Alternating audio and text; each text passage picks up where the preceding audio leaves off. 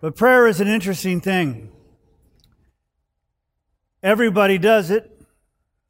At one point or another, there's always the joke that says that, uh, that you will never ban fully prayer from school as long as schools give tests, because students will always pray.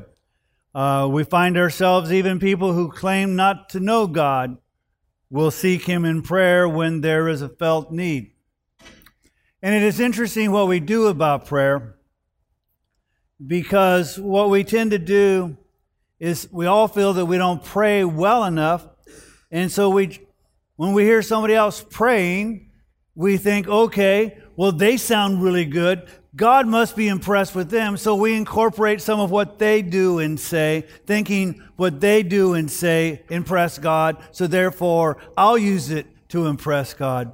And, and you can see that oftentimes you, as I tell people, a lot of times you can tell a denomination or a background religiously of certain people by how they pray. They'll use certain words or certain words in certain orders and go, oh, okay, that person's charismatic or that, because they've adopted that style of prayer. And, um, and again, they think that, well, the pastor of that church prays that way Obviously, he's a man of God, therefore, God must be impressed. So I'll pray his way and use his words. And don't feel bad if that's how you feel, because even the disciples felt that way. What did they say? They went to Jesus and said, Lord, teach us how to pray. Now, I'm pretty sure that they weren't necessarily impressed with the technique of Jesus, but I'm sure that they were impressed with the fact that he was a man of prayer and that he was an effective man of prayer. And instead of giving a long dissertation, he didn't say, okay, you've asked, we're going to set up a three week special course on how to pray. He doesn't do that. He says, okay, pray this way. And he gives a very short, concise prayer. And he's taught it's not the number of words you use. And he's somewhat surprising because basically what he does is says, starts out by saying, God's our Father. You know, there's a familial relationship eh, with Him, that He is so holy that even His name is holy. And then He goes off and does something that most of us never think about. May your will be done on earth as it is in heaven. Immediately, if we've got as far as praising God, our next thing on our list is Santa Claus God. I want this, I want that, whatever, and I'll sit on your knee if that's what's required, but here's my list of gifts that I want.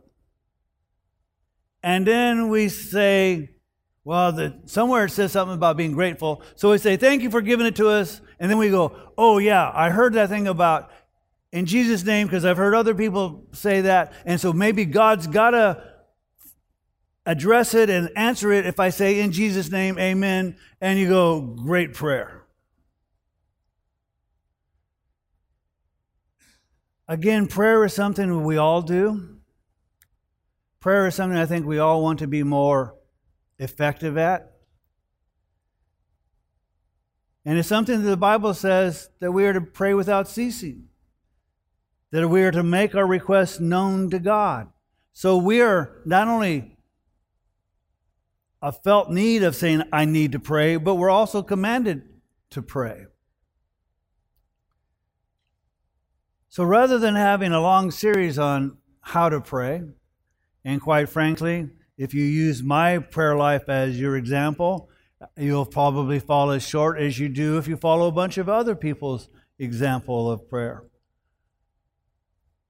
But one of the things before we talk about prayer is the sense of felt need. There is a sense that we pray more earnestly when there is a crisis or we have something that we feel. So, for instance, if someone were to say to you, if your doctor would say, you've come in and say, well, you know, it's possible you have a certain disease. So we're going to run a bunch of tests to see if you have that disease or not. I'm pretty sure that 99.999% of you will start seeking God's face really quick and will be start really praying with enthusiasm God, I don't want that disease. don't give me that disease. Even if I have that disease, Lord, take it from me now. Heal me so that when the tests come back, I'll be healed. Everything will be wonderful. And we pray up until the doctor gives us the results. And if the doctor says, you don't have that terrible disease, sometimes we'll say, Thank you, God. But our thank you to God is not nearly as long as our, oh, please, God, don't let this happen to me. Or, well, I guess I didn't need to pray because I didn't have it anyway. And you've robbed your opportunity. But the next step I want to do is a lot of times somebody will come to you and say, I may have this terrible disease. And our common response is, Well, I'll pray for you. And usually we do that because we're Christians and we're, that's, that's kind of the correct answer to do. And part of it is because we don't know what else to say. So our response is, I'll pray for you. And if that person who has that disease or potential disease is lucky, you'll remember to pray for them. And sometimes when you're well aware that you have a really bad memory, you say, Let me pray for you now. That way you've gotten it off the list. But I want you to think just a moment the difference between when you were told you might have this disease versus how you prayed for the person who's told they might have that disease. The closer you are to that person, the more likely you're to pray fervently. If that's your spouse or, or sibling or mother or father, all of a sudden there's that sense of, I need to pray because I love this person. all of us in this room are brothers and sisters. We're not related genetically per se, but related by the blood. We're all told that we're brothers and sisters in the Lord, that we're all children of the King. So if you would pray in earnest for that loved one who is family related, then you ought to be as intense about our prayers for the one who is not related genetically, but related by the blood. So I'm saying all this to say that when we look at Daniel's prayer, it is something that it should be more than just, oh, that's a neat doctrine, oh, that's a neat Bible study. It is something that ought to influence our future lives. And the reason why I like to emphasize Daniel, other than that we're here in this part of Daniel, is Daniel was a prayer. He prayed. It was his habit to pray three times a day. So much so that he was set up because everyone knew he prayed three times a day. And so not only did he pray and it was his habit, Daniel was willing to pray when it would cost him everything, his life. There was no guarantee that God was going to spare him from the lion's den. He just prayed anyway because having that relationship and communing with God was important to him, more important than his life. So when somebody's like that, then when he when we have his recorded prayer, I'm going to take notice. And so in Daniel chapter 9 verse 1 and 2 it says this, in the first year of Darius the son of Ahasuerus, a Median descent who was made king over the kingdom of the Chaldeans, in the first year of his reign, I, Daniel, observed in the books the number of years which was revealed as the word of the Lord to Jeremiah the prophet for the completion of desolation of Jerusalem, namely 70 years. First thing we should notice Daniel read the scriptures. Now, at this particular time, there wasn't a collection of books that we now call the Old Testament, and Jeremiah was in it. Jeremiah was just simply a prophet who wrote the Word of God, preached the Word of God. Daniel had a copy and he knew based on Jeremiah's ministry and his writing that he was a prophet of God, so that it was profitable for him to study the Word of God. And when he did, he noticed something. He noticed that there was a timetable. That God had told Jeremiah that I'm going to cause Jerusalem to fall and that you're going to be in exile. And you're going to be in exile, as Daniel reads, 70 years. So, I want us to take a look at two passages in Jeremiah that talks about that. The first we find in Jeremiah chapter 25 verses 11 and 12. This whole land will be a desolation and a horror, and these nations will serve the king of Babylon 70 years. Then it will be when 70 years are completed, I will punish the king of the Babylons and that nation, declares the Lord, for their iniquity and the land of the Chaldeans, and I will make it an everlasting desolation. So here's a clue. It talks about 70 years. But, but Jeremiah is going to go on further and say this. And it's interesting that you've probably heard this passage, but you've probably never heard it in context. You've probably heard, and, I, and, I'll, and I'll tell you where it begins. He says this, verse 10 For thus says the Lord, when 70 years have been completed for Babylon, I will visit you and fulfill my good word to you to bring you back to this place. Most of you haven't read that part. Daniel is going to perk up and go, uh, here's a second clue. We're going to be here in captivity for 70 years. Daniel is a man somewhere between 80 and 85 at this point. He knows he's been there a while. The question is, when do the 70 years start? Does it start when he first became an exile? Does it when the uh, Jerusalem totally falls? He's not quite sure, but he knows through the Word of God that God is about to rescue his people. Now, here's the rest where you've probably heard it. For I know the plans that I have for you, declares the Lord plans for welfare and not for calamity, to give you a future and a hope. Then you will call upon me and come and pray to me, and I will listen. You will seek me and find me, and when you search for me with all your heart, I will be found by you, declares the Lord. And I will restore your fortunes and will gather from all the nations and from all the places where I have driven you, declares the Lord. And I will bring you back to the place where I sent you into exile. Daniel reads this and says, okay, there's 70 years.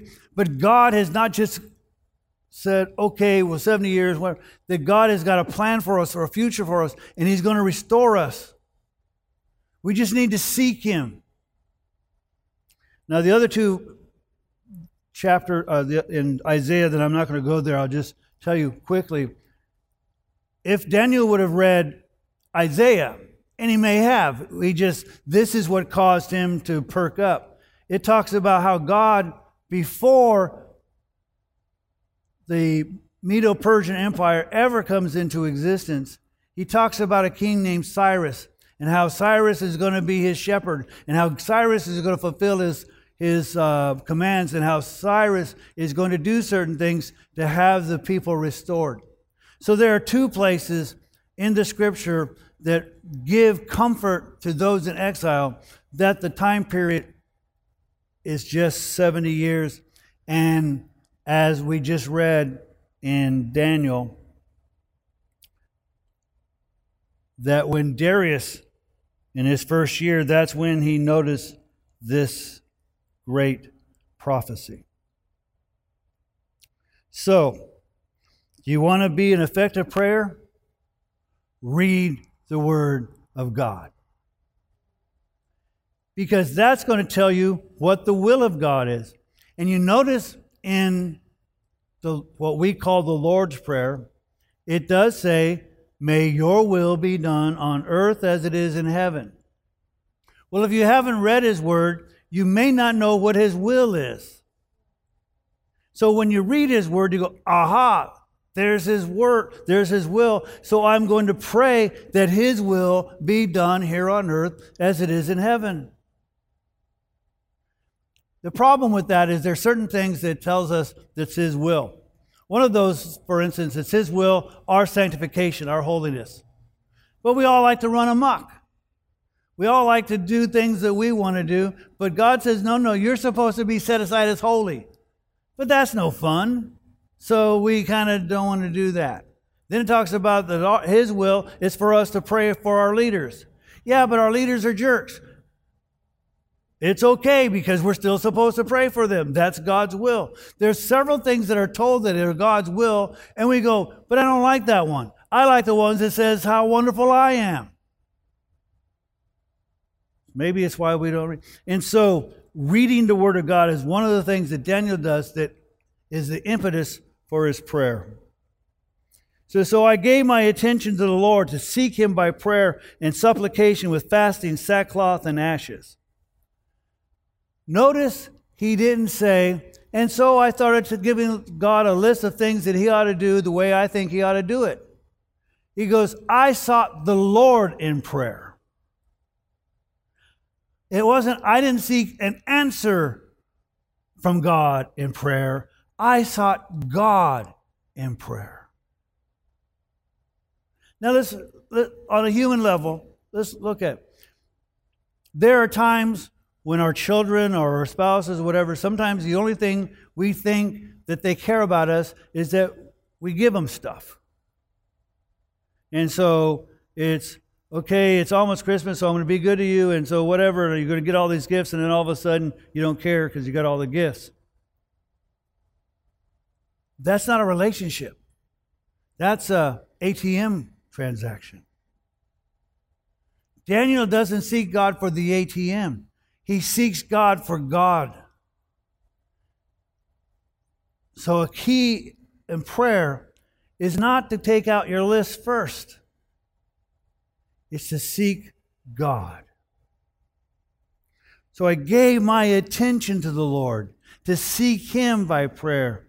And he does it by supplication with fasting, sackcloth, and ashes, which means he's wearing sackcloth. It's like wearing a gunny sack. Those are irritating. They're not nice. They're, it's not linen. It's not, it's not silk. It's scratchy. He's going, I'm not going to be comfortable. I'm going to seek him by fasting, which means I'm going to be hungry. I'm going to have a headache. It's not going to be fun, but it's so important to me to seek God that I'm willing to undergo and forego creature comforts because it's uh, that important.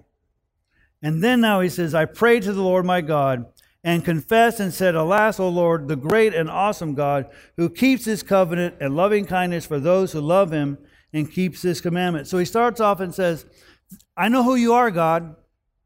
You're awesome. You're kind of sounds like the Lord's Prayer. Hallowed be your name. He starts off by confessing and professing that God is awesome and that he keeps his covenants and he is has loving kindness. And then he goes, We. Interesting word, we.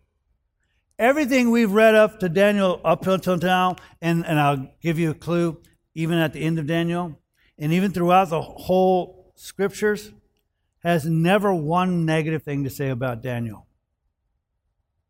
Now, I'm not saying Daniel wasn't perfect, because he probably wasn't, but he was probably an awesome man of God. And the things that he's going to confess is probably not part of his problem, but he understands it's part of his people's problem. And guess what? He is we.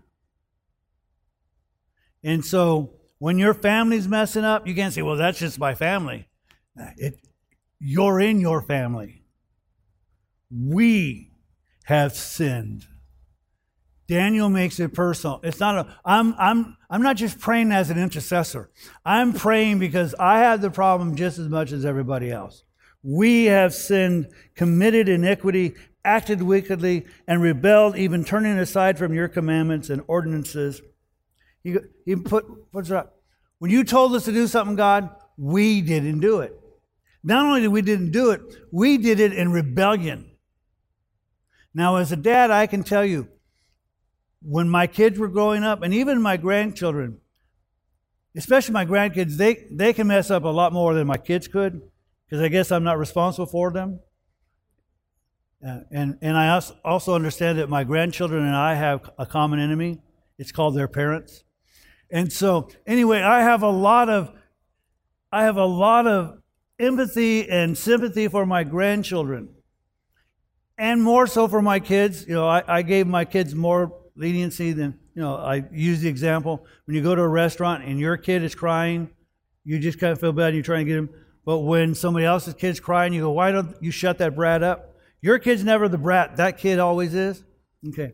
So, in the, in the sense that that um, we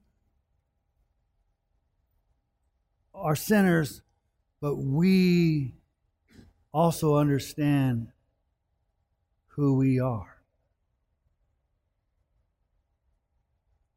Moreover, we have not listened to your servants, the prophets who spoke in your name, to our kings, our princes, our fathers, and all the people of land. He acknowledges that the rebellion and sin ran deep. And that's the other thing I want to When God talks about rebellion, as a father, I was much more forgiving about everything else but rebellion. His people rebelled against God, their father. But Daniel in his prayer understands that the sin is rampant. It goes from the kings to the princes to the leaders to the fathers to him. It's not just a sin of the leadership, it's not just a sin of the people, it was complete. And when God sent his prophets to warn the people that they were off track, not only did they not listen to them, they killed them. The only time they ever made a big deal about the prophets were after they were dead. Then they said how wonderful they were. Verse 7 Righteousness belongs to you, O Lord, but to us shame, as it is this to this day, to the men of Judah, the inhabitants of Jerusalem, and all Israel, those who are nearby and those who are far away, in the countries to which you have driven them, because of their unfaithful deeds which they have committed against you. Open shame belongs to us, O Lord, to our kings, our princes, our fathers, because we have sinned against you. To the Lord our God belongs compassion, forgiveness, for we have rebelled against him, nor have we obeyed the voice of the Lord our God to walk in his teachings, which he set before us through his servants the prophets. Indeed, all Israel has transgressed your law and turned aside, not obeying your voice. So the curse has been poured out on us, along with the oath which is written in the law of Moses, the servant of God, for we have sinned against him. Daniel continues understanding and making a comparison. God is righteous. God is just in what he has done. He told us in advance what the consequences for were if we didn't obey and were in rebellion. He warned us through the prophets, and yet we, again, we, it's not them, it's we did not listen. So Daniel is saying, God, you are, in comparison, you are holy, you are righteous. Everything that you say and have done has been just and right. On contrast, we have rebelled. It's our shame, it's our sin, it's us. Thus, verse 12, he has confirmed his word which he had spoken against us and against our rulers who ruled us to bring us uh, bring on us great calamity for under the whole heaven there has not been done anything like what has, was done to Jerusalem. As it is written in the law of Moses, all this calamity has come in uh, come on us, yet we have not sought the favor of the Lord our God by turning from our iniquity and giving attention to your truth. Again, Daniel goes, it's a problem that has been throughout all of Israel, and it's gone even to this day to the people who have been in diaspora throughout the earth. We have not paid attention. We have not sought you. And it was written ahead of time. Therefore, the Lord has kept the calamity in store and brought, us, brought it upon us. The Lord our God is righteous with respect to all his deeds which he has done, but we have not obeyed his voice. He continues on God is just. God did these things, And it's not unfair, it's just. We deserve it. Again, he's not, oftentimes it's, well, God, you didn't have to act this harshly. No, you've done exactly what your word is. If you're truthful, then you're going to do exactly what you say you're going to do. It's our problem. Verse 15 And now, O Lord our God, who have brought your people out of the land of Egypt with a mighty hand and have made a name for yourself, as it is this day, we have sinned, we have been wicked. O Lord, in accordance with all your righteous acts, let now your anger and your wrath turn away from your city Jerusalem, your holy mountain, for because of our sin and the iniquities of our fathers, Jerusalem and your people have become a reproach to all around us. So now Daniel is getting to the point where he's going, now we're going to make a transition. Your people have not been a perfect people. Even when you brought us out of Egypt, you did it with righteous acts and with power, and you can do it again. And reminding ourselves of what God has done in the past can increase our strength and our faith to know that God can do something in the future. And so Daniel is saying, You did this, but we also understand we're not a perfect people because even while we were coming out of Egypt, we were griping and complaining and getting other gods and worshiping them. But you have been righteous. But he's saying, But now Jerusalem is reproach. And now Daniel is going to talk to God in a way which I think is an effective prayer. And I hate to use the word technique because Daniel is doing this from his soul. He's not doing this Oh, if I say these words, it'll impress God. So now, our God, listen to the prayer of your servant and to his supplication. And for your sake, O Lord, let your face shine on your desolate sanctuary. Daniel's prayer isn't, God, I just confessed, but I'm a pretty good guy, and I'm your servant, and I'm pouring out my heart. Now, God, because of who I am, you need to set Jerusalem back to the way it was. That's not what Daniel does. He goes, Jerusalem's your city. And as long as it's in desolation, your name is the one that's affected. So God restored Jerusalem. Shine your face on Jerusalem so that people will say, That's the city of God. That's your place. And when your place shines, people shine to you. But when you're in desolation, everyone say, well, maybe the, the God of the Jews isn't that powerful. So his technique, and again, I hate to use that word to say, God, I'm praying for this, not for me, but for you. It's for you that I want this to happen. Oh my God, incline your ear and hear. Open your eyes and see our desolation in a city which is called by your name. For we are not presenting our supplication before you on account of any merit of our own, but on account of your great compassion. Bingo. It's not because we are worthy that God answers. I have this friend who was a great prayer warrior for Libby while in the hospital, even now. And he would, and not only would he pray, he would get others to pray. And, and there was a, a group of men of about 40 that I've spoken to before, and he got them to pray and whatever. And I had thanked him for praying and doing that, and for his ministry of not only prayer, but seeking others to pray.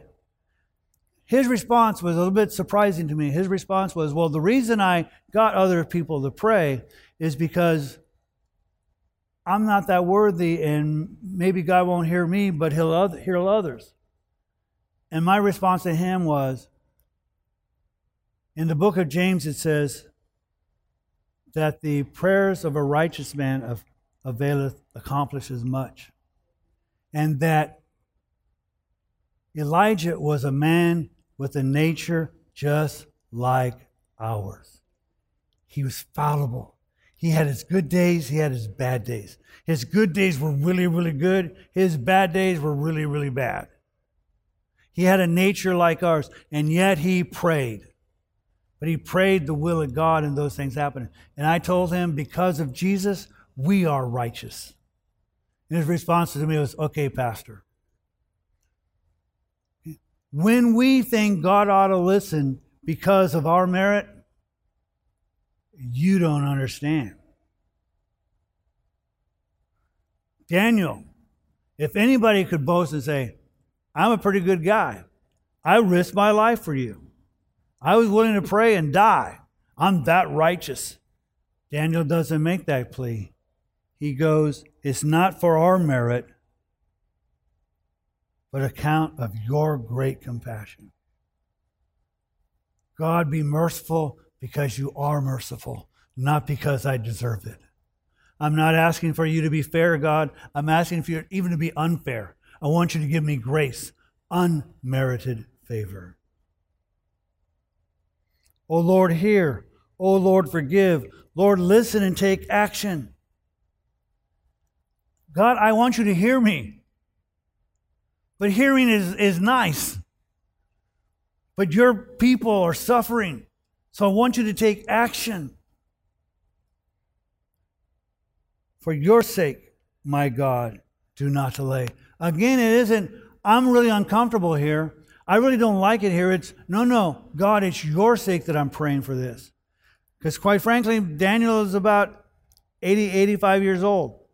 Even if they get to go out tomorrow, he's probably not going to make it. He's not praying that he might go back. He's praying that God's name might be restored. Do not delay because your city and your people are called by your name. We call ourselves Christians. Christians mean little Christ, which is kind of a lousy description of who we are, because we really ain't. That's why I like the term disciple better. For those of you who have been in the martial arts, there are white belts and orange belts and green belts and black belts and striped belts and black belts. There's different levels of being a disciple, but be, or, or of that technique. So if you're in judo, you have those kind of belts. If you're karate, those kind of belts. But nobody says, "Oh, because you're a white belt, you're not involved in karate." You're a disciple. You're not a karateite. You're not a judoite. You just have a certain belt. Now, the problem is, if we're all truthful, we all just have rookie belts. Whatever the, whatever the first thing to get you on the mat, that's where we are. Because it's not about our merit, it's about Him. So, God, I'm asking you to do these things for you. So, in your prayer life, I'm not saying that you shouldn't say, God, I could really use this. I want you to heal me or heal my friend or my spouse or my loved one, whatever. I'm not saying don't have those prayers. But if that's all your prayer life is, you're missing out. And if that's all your prayer life is, you're not going to see a lot of what God's doing happening because you're not going to be aware of it. Daniel was aware of what God was going to do. Could you imagine if he never read Jeremiah? Then all of a sudden these things started happening. You go, what a coincidence. No, God said for years and years and decades before it ever happened, this is what's going to happen. He knows what's going to happen. He knows what the will of God is because he read it before it happened. It wasn't a coincidence. It has always been the will of God. So, I'm going to give you one more scripture, which is not in Daniel, to give us an opportunity to pray God's will. And I'm not going to use the let's be sanctified or let's pray for our leaders or those type of things. I'm going to give one that's kind of like Daniel's reading of Jeremiah. It's found in the book of Revelation, chapter 19. Now, I would encourage you to read the entire book. And I understand that you're not going to understand most of it, because even the people who claim that they understand it probably don't. But there's some bits and pieces that we can get. This is one of the bits and pieces I think we can get. It's in chapter 19, starting with verse 11. And I saw heaven opened, and behold, a white horse, and he who sat on it is called faithful and true and in righteousness he judges and wages war. His eyes are a flame of fire, and on his head are many diadems. And he has a name written on him which no one knows except himself. He is clothed with a robe dipped in blood, and his name is called the Word of God. And the armies which are in heaven, clothed in fine linen, white and clean, were following him on white horses. From his mouth comes a sharp sword, so that with it he may strike down the nations, and he will rule them with an iron rod. And he will tread the winepresses of the fierce wrath of God the Almighty. And on his robe and on his thigh he has a name written King of Kings and Lord of Lords. We can debate when this is going to happen. It may happen tomorrow, it may happen today, it may happen 70 years from now. It may not happen for another thousand years, but we know this is what's going to happen. So guess what? We should be praying, God, may the Lord of Lords and King of Kings arrive. May you rule this earth because we've done a lousy job with it. Come. Even so, come. Because I know that this is your word, this is your promise, that you have told us your Son is coming to rule and reign. So, even so, Lord, come quickly. So, if you don't know what to pray for, you're not having a test tomorrow. No one told you that you might have a terrible disease, or a friend or loved one does and you just are having a, uh, I don't know what to do day, pray the will of God.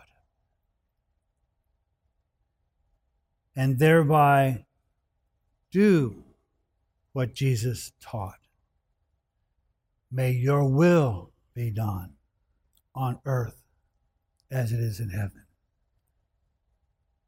Hopefully, Daniel's prayer can be an outline to say that we pray with passion and conviction, that we pray not seeking a list of what God might do to benefit me, but we might seek Him in prayer. That the foremost thing that we do in prayer is not to get stuff, but to commune and be with God. And then to see not necessarily what He might do in our lives, but what He might be doing in this world and to know with conviction because his word has said it, just as Daniel, which I want to back up a little bit. Some might say, well, it's the will of God, so why pray? Because we were told to by our Lord. So that's good enough. If you're if if you say he's my boss and he says do this, you might say, "Well, I don't quite get it because you're going to do it anyway, so why should I pray?" Well, if you read Jeremiah, it talked about the people's heart coming back to him. Daniel is praying that their hearts might come back to him. He's praying God's will, understanding that he needs to seek God. So even if it's the will of God and God's will will be done, we have been told to pray his will. And when we pray His will and it happens,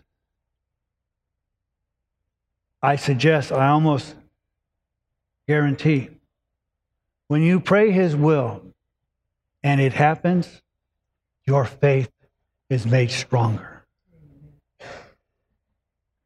So pray. Even so, Lord, I don't understand all of Revelation. But I get this portion. So God do it. And all God's people said,